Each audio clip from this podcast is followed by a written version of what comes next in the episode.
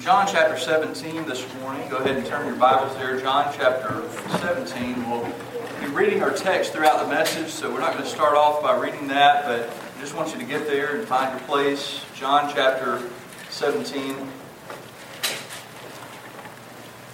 We're going to talk about several things today, but I, I want to start off by saying that my heart is troubled for our nation right now and uh, some of the things that are going on.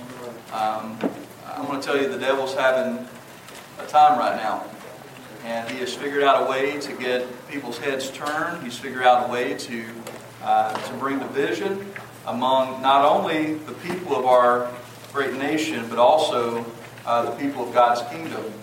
And uh, I have seen just uh, cut after cut between even Christians uh, towards one another over some of the things that are going on, not only this past week, but over the last year or so. Uh, and we'll talk about more of these things a little bit later. We are going to look at John chapter 17. But as I was studying these verses, um, I just felt led to say and, and, try to address some of the things that are going on in our nation. So at the end of this message, I will uh, just set apart some time to do that. I want us to go ahead and look at what Jesus said. We don't want to take anything out of context or make it say something that it doesn't. Uh, but then I do want to make some statements there towards the end. So I hope that you'll stick with us and, uh, and pay attention. But we're in John chapter 17. Now, before we get to our verses here, I want to kind of give some background to what's going on. Uh, of course, we've been studying all the way through the book of John, and we've studied on up through chapter 16. Uh, and sometime between the Last Supper that Jesus had with his disciples and, uh, and then his arrest in the garden, sometime between there, uh, Jesus paused to say a prayer.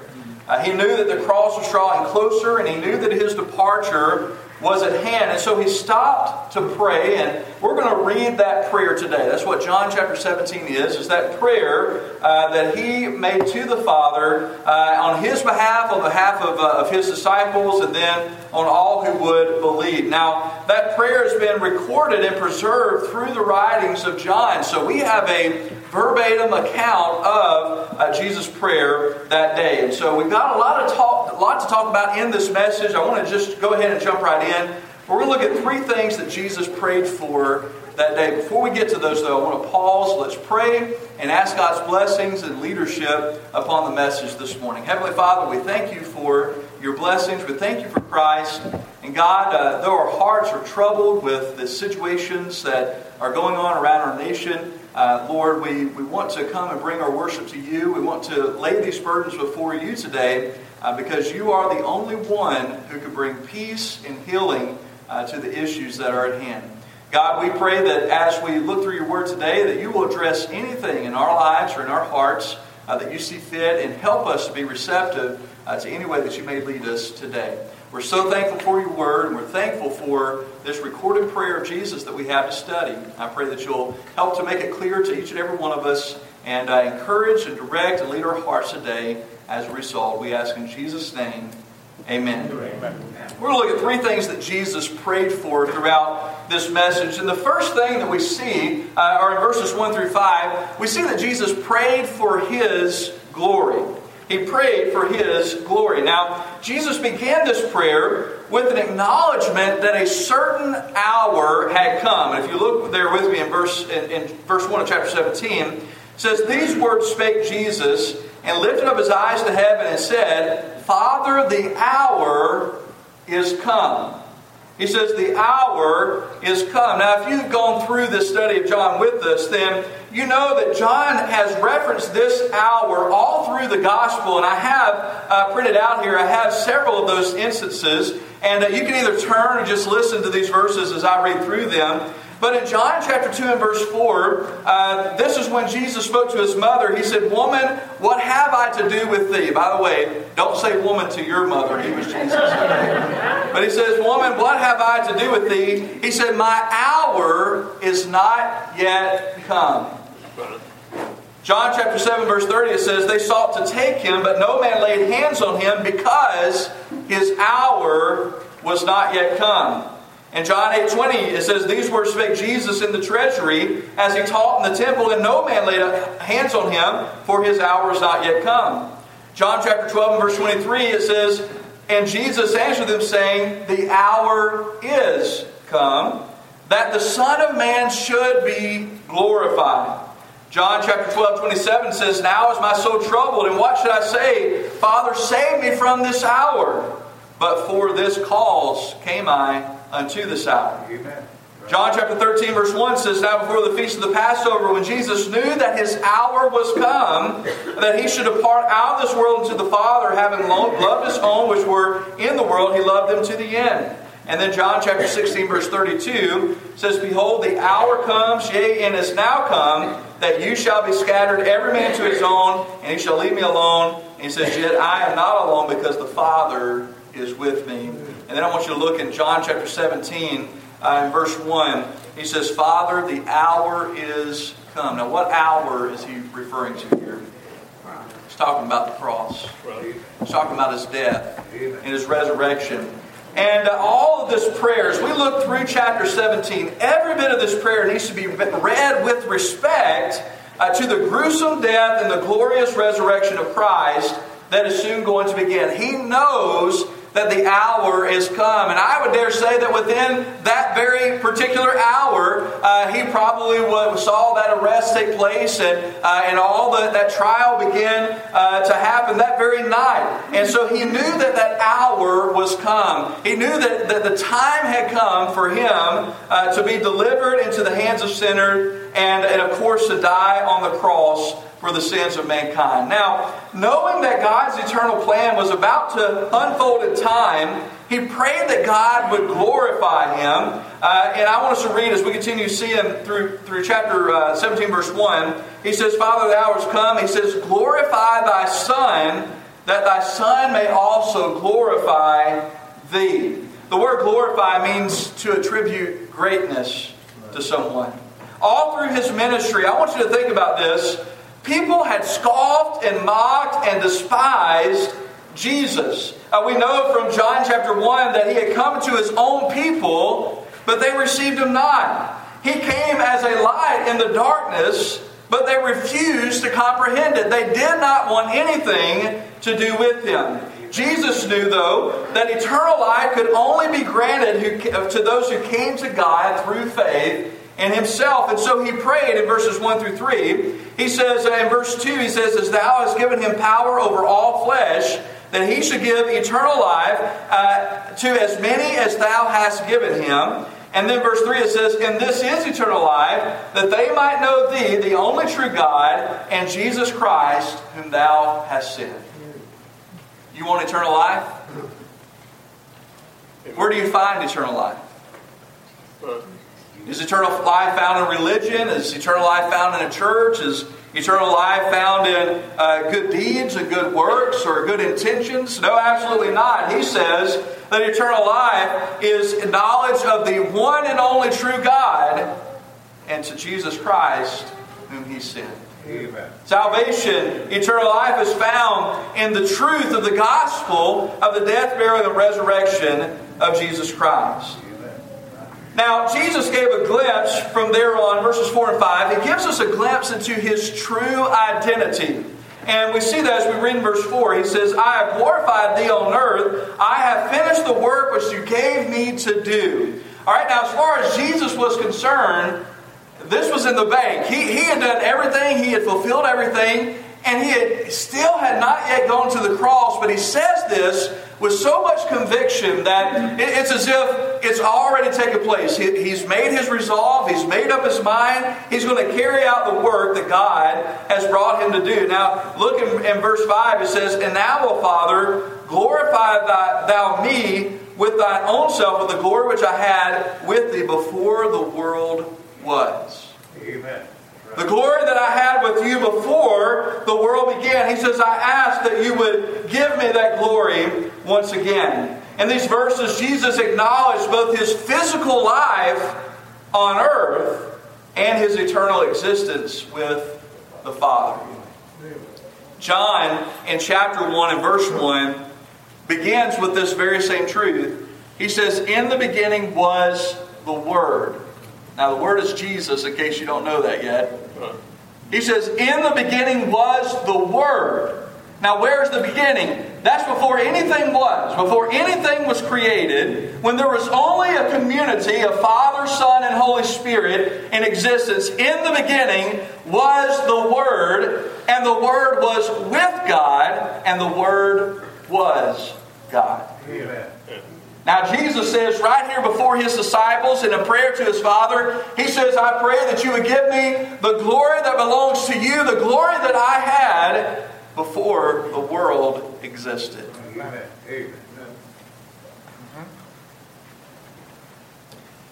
If you remember, there was once a discussion, we actually read about it in the book of John, between Jesus and Jews concerning Abraham. And Jesus made a statement that confused everybody. He did that quite a bit. But he, make a, he made a statement. He said, uh, Abraham rejoiced to see me in his day. And they said, You're not even 40 years old yet. How have you seen Abraham? And his answer to them was, Before Abraham was, I am. Amen. Amen.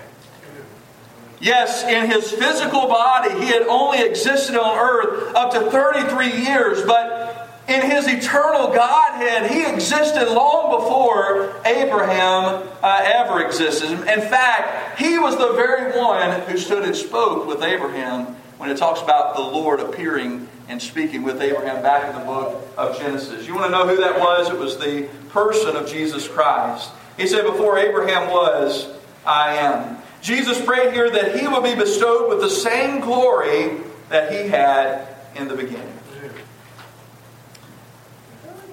The second thing we find here is not only a prayer for His glory, but a prayer for their protection in verses 6 through 19. Now, before we get to our verses here, I want to clarify something before we go any further because many want to make these verses apply to all believers or apply to only the elect. And while there are some principles that may apply to any believer that we're going to find in verses 6 through 19, I want you to understand that in this portion of the prayer, he is talking about the 12 apostles. He's not talking about those who will be saved. He's not talking about some. He's not talking about the elect. When he makes statements like, the men which you gave me, or he says, they, them, or the ones here in these verses, these, these 6 through 19, it is in reference to the apostles. And so when we understand this, it helps to clear up a lot of nonsense because this isn't a prayer for the chosen. It's not a prayer for the predestined. It's not a prayer for the elect. It's not even a prayer for you. He'll get to us later. But this is a prayer for the men that God had prepared and given him to be apostles. So I want us to, to approach these verses with that understanding. With this in mind, Jesus prayed a threefold prayer for his apostles, or sometimes we call them his disciples. And I want you to see, first of all, that he commends them in verses 6 through 8. Now, in verse 6, he says, I have manifested thy name unto the men which you gave me out of the world. Now, what men did, did he give them out of the world? He gave them the 12, right? That's who was with him as he was praying there that day. He says, Thine they were, and thou gavest them me, and they have kept thy word. Now they have known that all things whatsoever thou hast given me are of you. For I have given unto them the words which thou gavest me, and they have received them, and have known surely that I came out from thee, and they have believed that thou didst send me. Now, this is almost verbatim what he's just said to his apostles in the previous chapters. He said he makes all these statements that they knew that he was from God, they believed in God, they loved the Father, and the Father loved them. He, he's been talking to his apostles. And he makes this statement here in his prayer to God that they understood that they loved uh, the Lord, and, and, of course they knew him.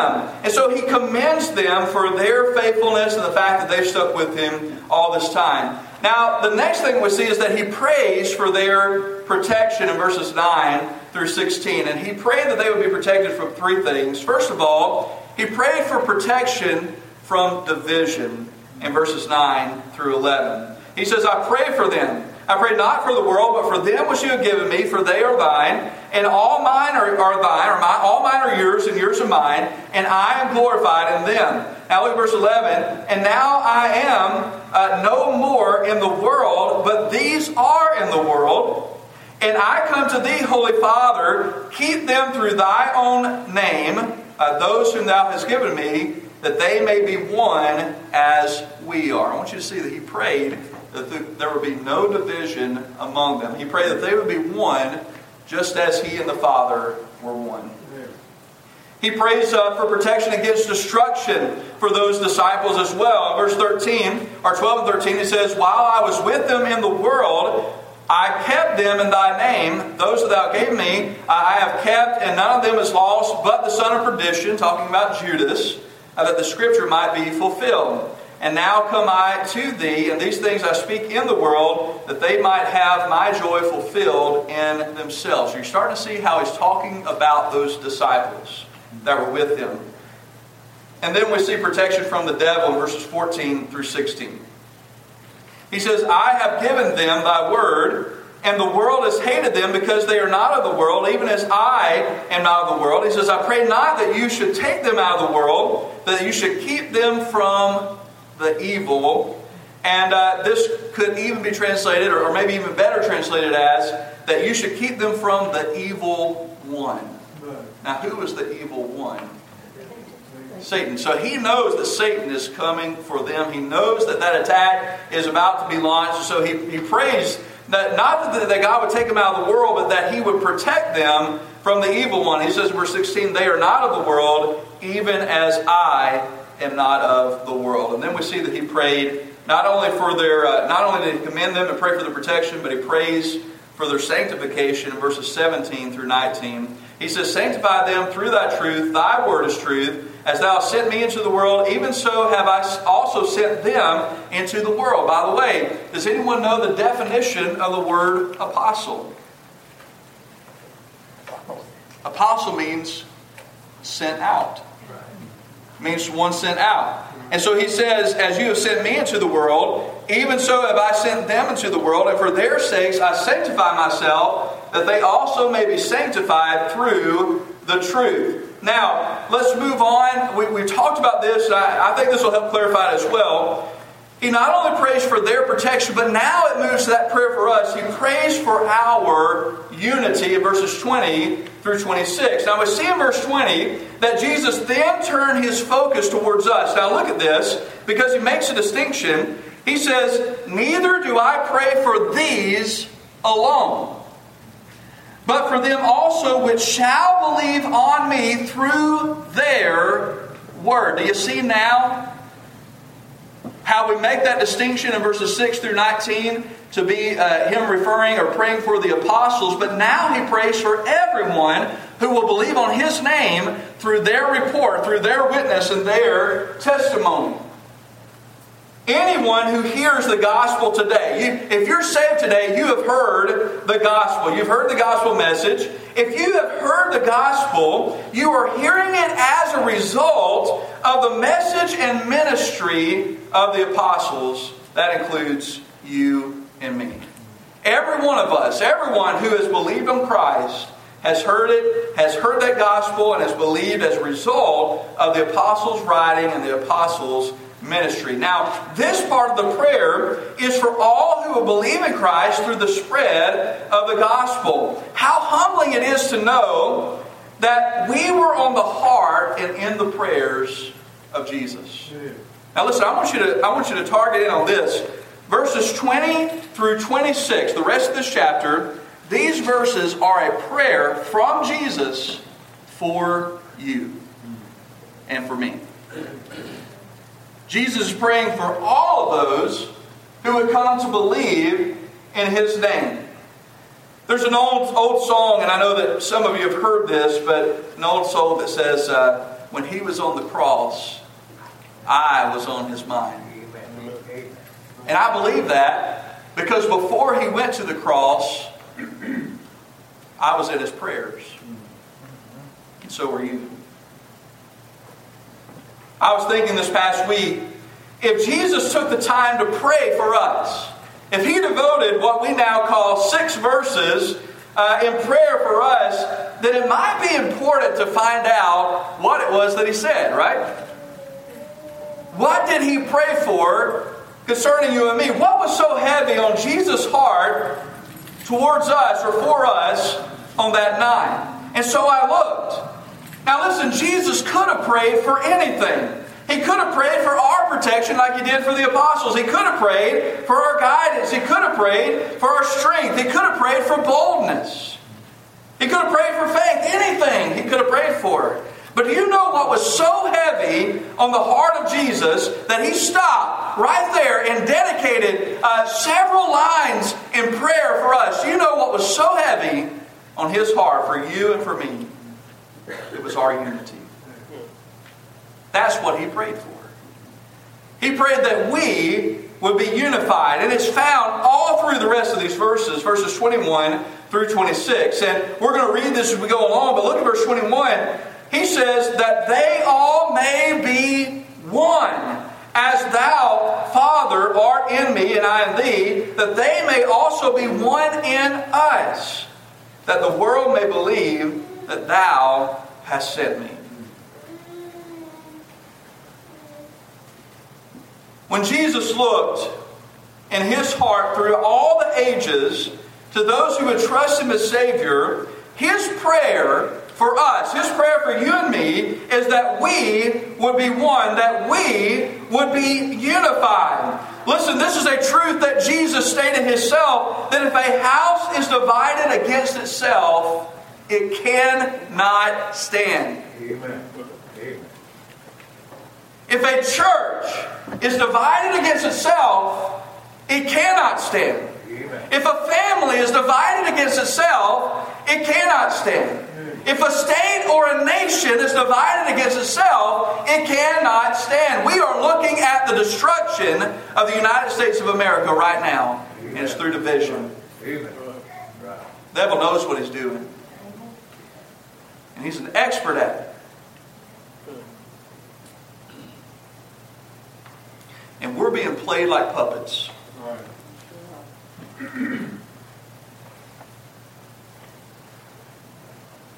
this unity will tear down relationships. It'll tear down families, nations, it'll tear down churches.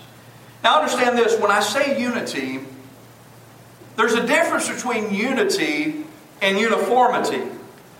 Because the thing is, is that we're not all alike. I'm not saying that for us to be unified, we all have to have the same opinions. We all have to dress the same way. We all have to say the same words and use and do the same things. That's not what I'm saying at all. That's uniformity. We're not all alike. We don't all think alike. Our personalities are not alike. Our opinions are not alike. Unity does not have to be uniformity. Unity happens when people who are unalike are able to be bonded together by a common purpose or relationship. Amen. Amen. We're different. We were made different on purpose. You are uniquely designed by God to be the way that you are. Right.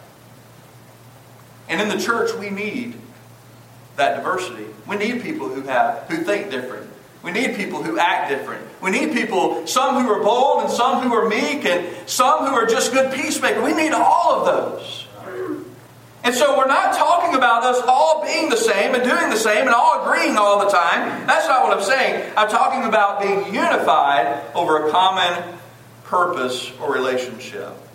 When I look around the crowd today, I see a diversity in age, in ethnicity, in economy, and so on. But there's a common thread that binds us together. You know what that is?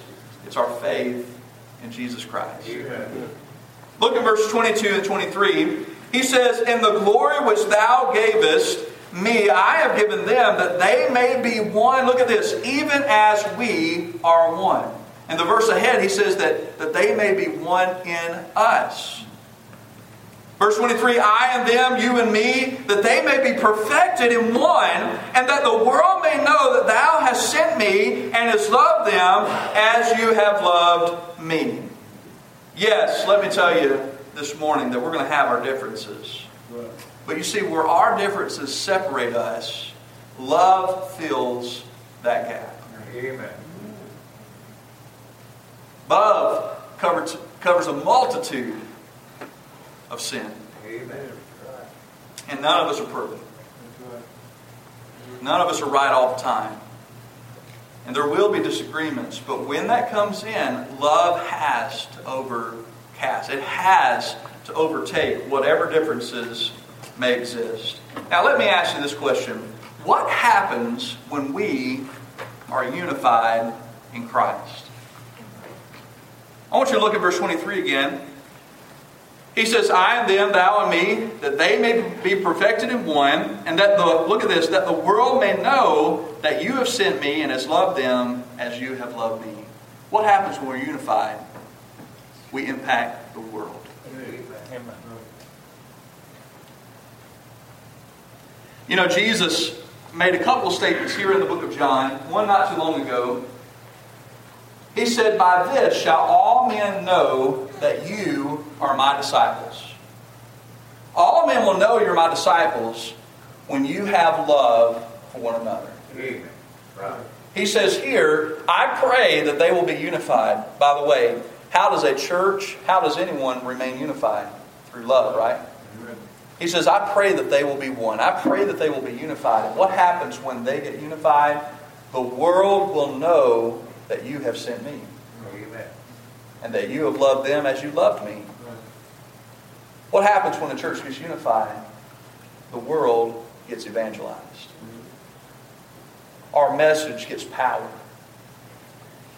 The gospel is presented and it's heard and it's believed because they're not just hearing the words that we say, but they're seeing the gospel being played out in our own lives. Listen, I, I want to say this. Our nation is in turmoil right now. Tempers are flaring, situations are escalating, and divisions are being enlarged unnecessarily. And I refuse to lay blame on one place or another unless we're going to blame the devil. Amen. Amen. I will say, though, that we have got to start being part of the solution and not part of the problem. I made a statement earlier this week on social media that the answer to our problems or the problems in our nation that we're facing is found nowhere but in the gospel of Jesus Christ. And I was questioned about that statement, but I stand firm upon it. The problem is not what we think it is in this country. We want to point fingers. We want to put labels. We, we want to say, this is the problem, and we can fix this, then all our problems will be solved. But we are trying to kill the fruit of the problem without attacking the root of the problem. The problem in our nation, please hear me this morning, the problem in our nation is not liberalism. The problem in our nation is not radicalism. It's not racism. The problem in our nation is a spiritual problem. Amen. The problem in our nation is sin. And when I read my Bible, there is only one solution to sin, and that is Jesus Christ. And listen, that is not a generic answer. You may say, well, that, that is generic. Of course, you're going to say that. How is Jesus the answer to our problems? Well, I want to tell you something. Our nation is full of people who are pointing to Washington and saying that Donald Trump is the answer for America, or saying that Hillary Clinton is the answer for America, or that Bernie Sanders is the answer for America. I'm going to tell you, it is a person, but it's Jesus Christ. Amen. Amen. He is the only hope that we have Amen. for this nation. And I want to tell you what Jesus did. Jesus strategically placed churches throughout every community, and we still got to reach some of them. There's some that, that may not have it. But throughout this nation, communities have churches that have been strategically placed there to be a gospel influence in those cities and in those communities those people. We're one of those. Now, the answer is in Christ. But Christ is going to have to work through us. And I believe with all my heart that there can still be victory here in America. I believe with all my heart that God can still do amazing things, that revival can happen, that relationships and bridges can be built once again. But I, will say this like many other things in God's Word, we cannot do it without Him. And He will not do it without us. You want change in America? You want things to get better? Then Christians, listen to what I'm saying. We have to start building those bridges back. We've got to be the adults. We've got to be grown up. We have to be mature. And Jesus even talks about that they may be perfected. You know what that word means? It means brought to completion, maturity. And I've seen a lot of immature things being said and done on social media and, and just around town by people who are Christians. We've got to stop that. All week, my heart has been burdened with this question Where is our part in this? By the way, I've also been told that churches have no, have no place in what's going on in our nation right now. I'm going to tell you that if we don't get on board, if we don't get busy doing something about what's going on right now, there is no other solution. Amen. Right. How do we help? And listen, I'm not saying that I have the answers to that, but I, I want to at least challenge you with three things this morning. Three ways that you can actively start being a part of the solution in our nation right now. And I, I think the first thing has got to be this we have to stop allowing our thoughts and emotions to be controlled by media. You are not sheep. You are not puppets. And every time you go on the same tangent that they're putting you on, that's exactly what you're allowing yourself to be. We've got to stop letting the media and social media control our emotions and our thoughts. Listen, I want to tell you, if you haven't been paying attention, the wind changes every month or so. Does anybody remember that last month there was a shooting where 100 people were seriously injured in this city? But is that on anybody's lips right now? Now, I want to tell you something. In a month, this won't be either. Over the last year or so, I have seen situation after situation, fight after fight. Nobody cares about the Confederate flag anymore. And that's all we can talk about for a month or two. Nobody's talking about what's going on in, in, in, California anymore or what's going on. I hadn't heard anybody talk about ISIS in a long time. We're allowing the media to control it. And I, I, listen, I don't want to get political, and I'm not trying to be a conspiracy theorist. I'm telling you, you've got a brain and you need to think with it.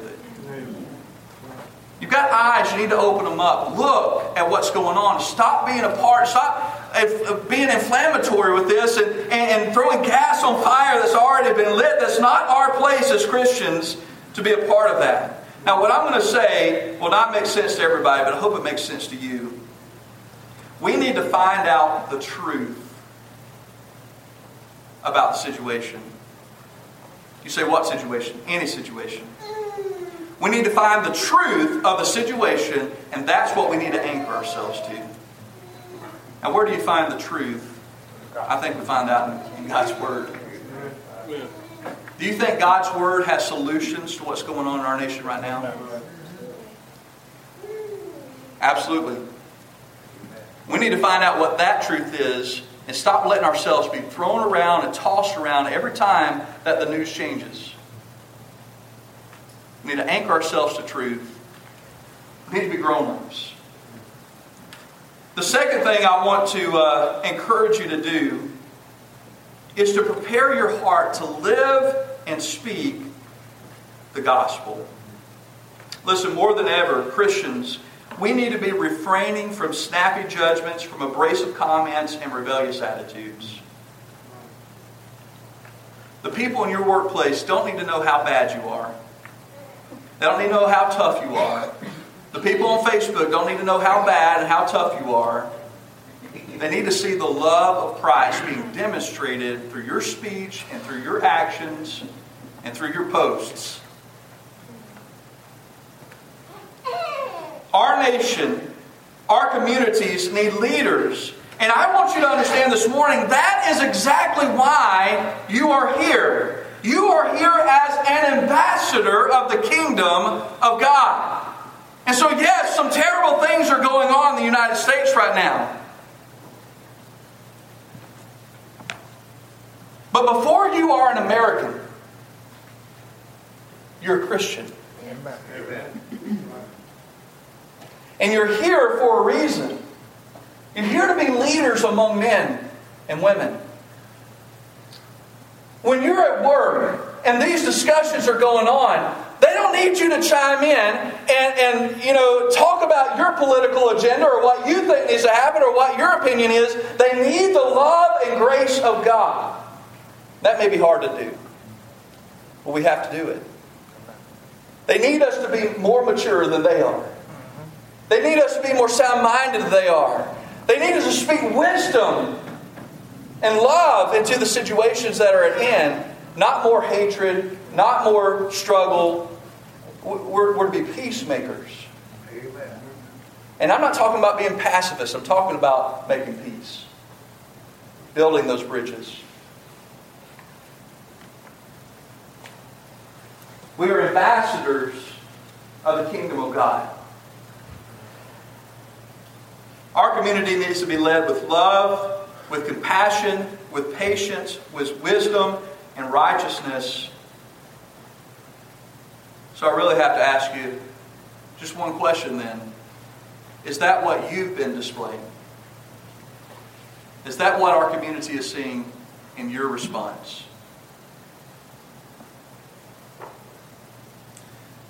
And then I, I want to encourage you to do one more thing. And listen, I'm not even talking about over the last week or so. I'm just talking about over the last year or so. You know, I hear I hear a lot. We, we brag quite a bit about you know if somebody attacked the U.S., I would do this and I would do that. If somebody attacked me, I would do this, I would do that. I want you to know the U.S. is under attack. We're under attack right now. And you do not have a physical weapon that can fight against it. Right. You want to fight for the U.S.? You want to fight for what's going on? You want to fight for our nation, our communities? You're going to have to use some spiritual weapons. Right. And so I want to encourage you do whatever you want to do with your bullets. Not, not whatever you want to do with your bullets. Store them, do whatever.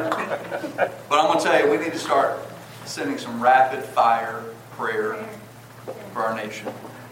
We need to get serious about prayer. We need to get serious about praying. Now, there's been a lot of complaining about what's been going on over the last month, year, whatever. A lot of complaining has been going on. How much praying has been going on by God's people? How many times have you prayed for what's going on right now in our nation over the last few days? We need to pray.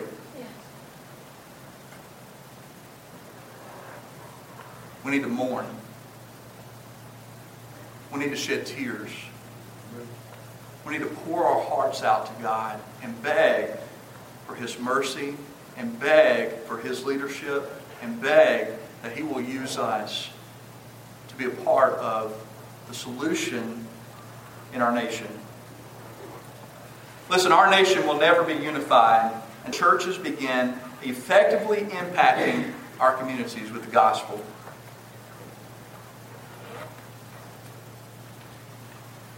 Our churches will never begin effectively impacting communities with the gospel until they become unified.